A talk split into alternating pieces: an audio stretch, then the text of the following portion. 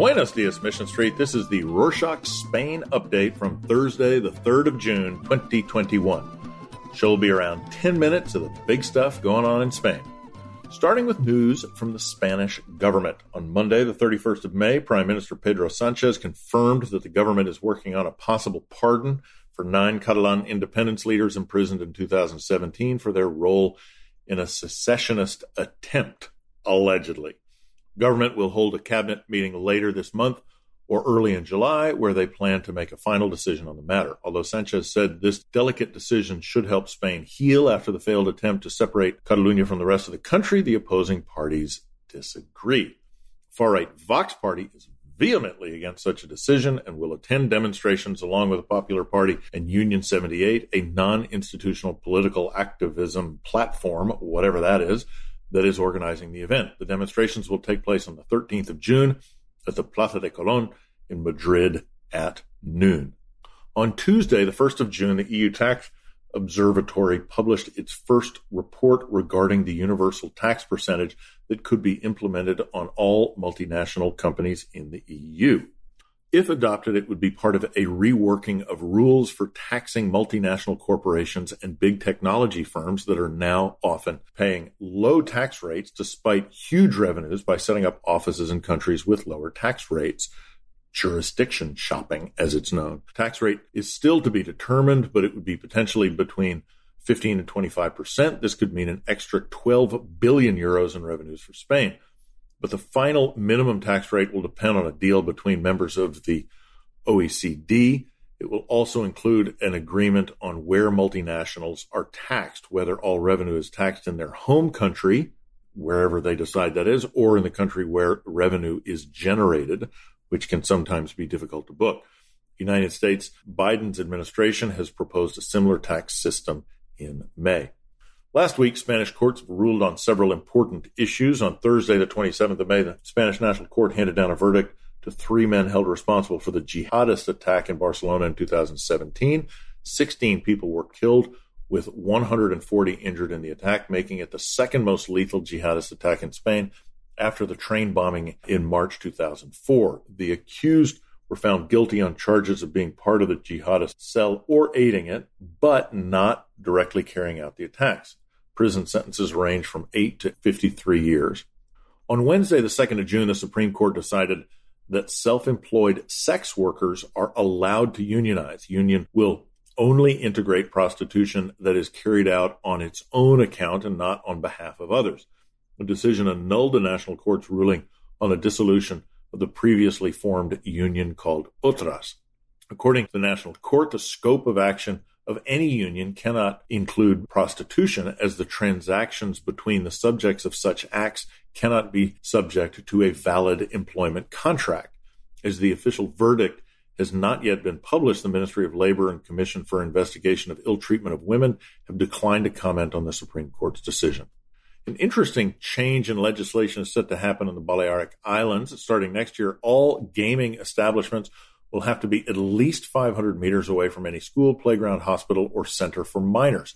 Currently, the distance is set to 100 meters.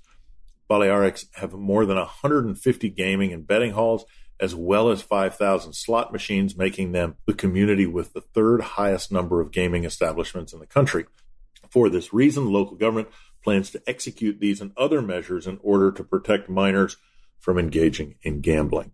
While on the subject of the Balearics, the curfew in Mallorca ends this Sunday, the 6th of June, and indoor social gatherings will no longer be limited to six people.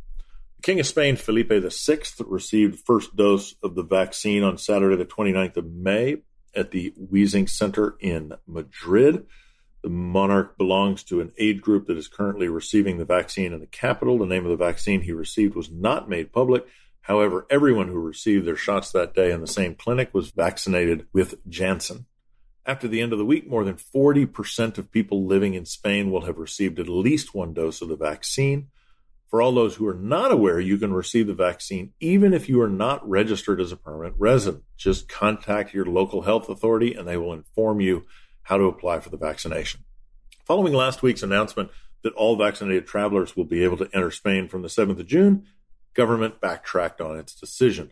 On the 29th of May, they issued a new ban on non essential travel from outside the EU and the Schengen area until the 30th of June. Some countries will be exempt from this rule, so check the updated list on official government websites. One of Spain's leading supermarket chains, Mercadona, will sell 27 of its shops to the Israeli fund MDSR Investments for more than 100 million euros. The sale will be part of their strategy called Bricks to Euros, meaning they will sell their shops but then lease them back and continue to operate as before. It's not the first time that Mercadona has made such a move. Last year, they sold 27 more stores to the U.S. investment firm LCN Capital for 180 million euros.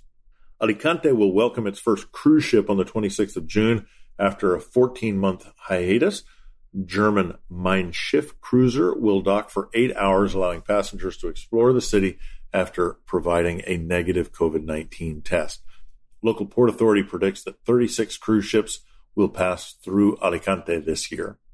Great news from the Spanish branch of the World Wildlife Fund, or WWF. The Iberian lynx population of Spain and Portugal has increased tenfold since 2002. According to the WWF estimates presented by the government on Friday, the 28th of May, there are currently over 1,000 lynxes in both countries. Although the numbers show a positive change for this endangered species, the goal is to reach 3,000 by 2040 for this animal to be classified as out of danger.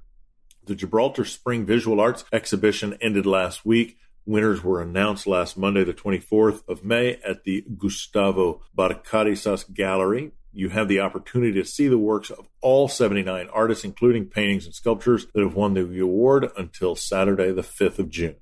The Ruzafas Fashion Week started this Thursday in Valencia and will be open until the 12th of June. As World Environment Day overlaps with this event, it makes sense for the focus of the event to be on sustainable fashion. If you decide to attend, you'll be able to purchase designer items at discounted prices and hear various speeches by CEOs of sustainable brands.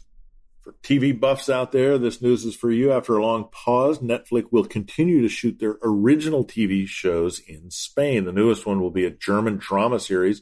It'll be filmed this August in Sóller, a city in Mallorca. Information about the show is, for now, kept under wraps, but the rumor is that it will be set in the 1970s and that many extras on the show will be local. So if you want to audition, keep your eyes and ears open for any information. That's it for this week. Make sure you subscribe, share with your friends, let us know your thoughts and ideas. Please leave a review or you can send us an email with your recommendations or questions at podcast at rorschach.com. Hasta la próxima.